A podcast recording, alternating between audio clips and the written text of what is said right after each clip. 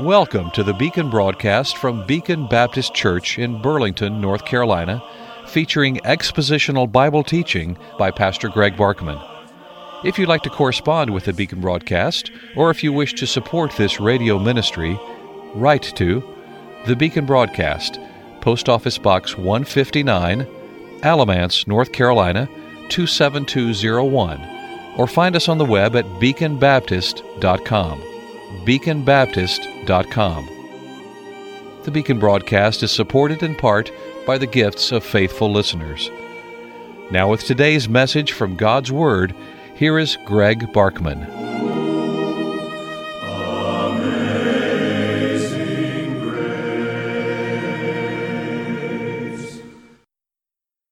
We are almost there, almost to the end of Paul's second Corinthian epistle. We're down to the last two or three verses.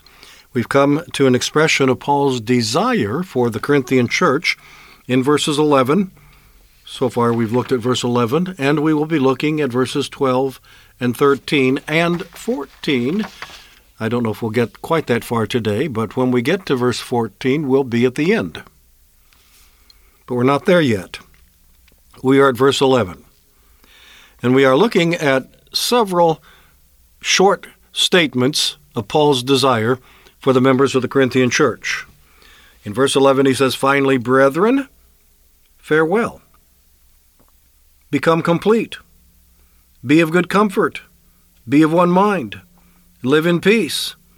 And the God of love and peace will be with you. Good spiritual health was what Paul has in mind. Finally, brethren, rejoice. And then he goes on to tell them what are the elements that will enable them to rejoice. What does he say? Become complete. He'd, he'd said that earlier. That means be restored. Of course, you have broken, broken places in your life. We all do. That's what sin does. That's what the world in which we live, which is a sinful world, does to us. Of course, you have that, but they can be mended. So, become complete. Be of good comfort. Is there a comforter? Is there a Holy Spirit who indwells you? Is there the Word of God applied by the Holy Spirit to your life? Be of good comfort. Be of one mind. That's very important. The unity of the body of Christ. And that, of course, implies that you are involved with others. You are involved in the body of Christ. You are interacting with others, and therefore be of one mind. Live in peace. And if you do those things, the God of love and peace will be with you. That sounds pretty good. That sounds like something that will enable us to rejoice, don't you think? And so Paul is desiring, indicating his desire for them to be in good spiritual health as he, in almost staccato fashion, says, bang, bang, bang, bang, bang. Be in good health, and you will be if you become complete, if you will be of good comfort, which God provides that for you, if you will be of one mind instead of causing dissensions and other problems, if you will live in peace, which is similar to being of one mind, if you do all of those things, the God of peace will be with you. And that's the second thing that he desires for them. But I pause to welcome you to this Thursday, January 11 Beacon broadcast, thanking those of you who are mindful of our need of spirit of financial support and are willing to help us with that for the honor and glory of God and for the dissemination of God's word. How grateful we are to you. All right, so Paul's desire for them is number one, for their good spiritual health. It is number two, for God's special presence. If you obey those first five injunctions, one, two, three, four, five, what are they? Number one, rejoice. Number two, become complete.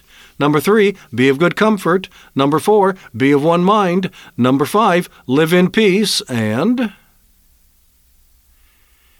if you do that, the God of love and peace will be with you. And Paul desires that for them. God's special presence, the God of love and peace, will be with you. Well, you say, if you're a Christian, isn't God always with you? Yes. In fact, we could say, in a manner of speaking, that even if you are not a Christian, God is with you in the sense that you can never get away from Him. You can't flee from His presence. You can't get outside His domain and His control. So even an unbeliever can say, in one sense, that God is always with him, but a believer, in a higher sense, can say that God is always with me because believers have the indwelling Holy Spirit. You cannot you cannot dismiss him, but as we know, you can grieve him. You can quench him. You can diminish his influence in your life by disobedience, by sin that is not addressed. It's not that those who have the God of love and peace with them in a special way are, are free from all sin because nobody yet is entirely sanctified, but they are believers who acknowledge their sin, deal with their sin, confess their sin, forsake their sin, ask God to help them forsake their sin, and if and when they sin again, they do it all over again rather than ignoring it, neglecting it, just going on from day to day to day with sins, as it were, piling up and up and up and up, and thereby restricting unhindered fellowship with God. And so, in that sense, even though God can never be removed from you, the love and peace of God that brings such joy and comfort to you can be impeded. And Paul's desire is for God's special presence to be with you in a vital way, a significant way, a way that is manifested not only to you, that you know of God's peace and presence with you, but others know that as well.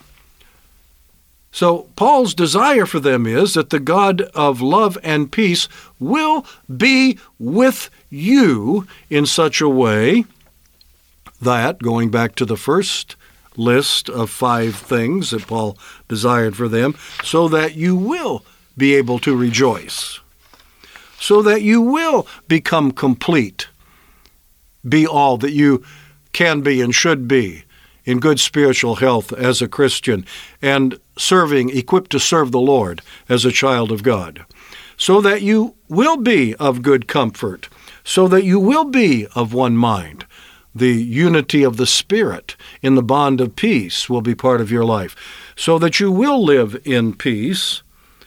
And when the God of love and peace is with you in that unhindered way, because you are in fellowship with Him, you are seeking fellowship with Him, you are determined by God's help and grace, you will have unhindered fellowship with Him, and you will deal with anything that would impair that relationship.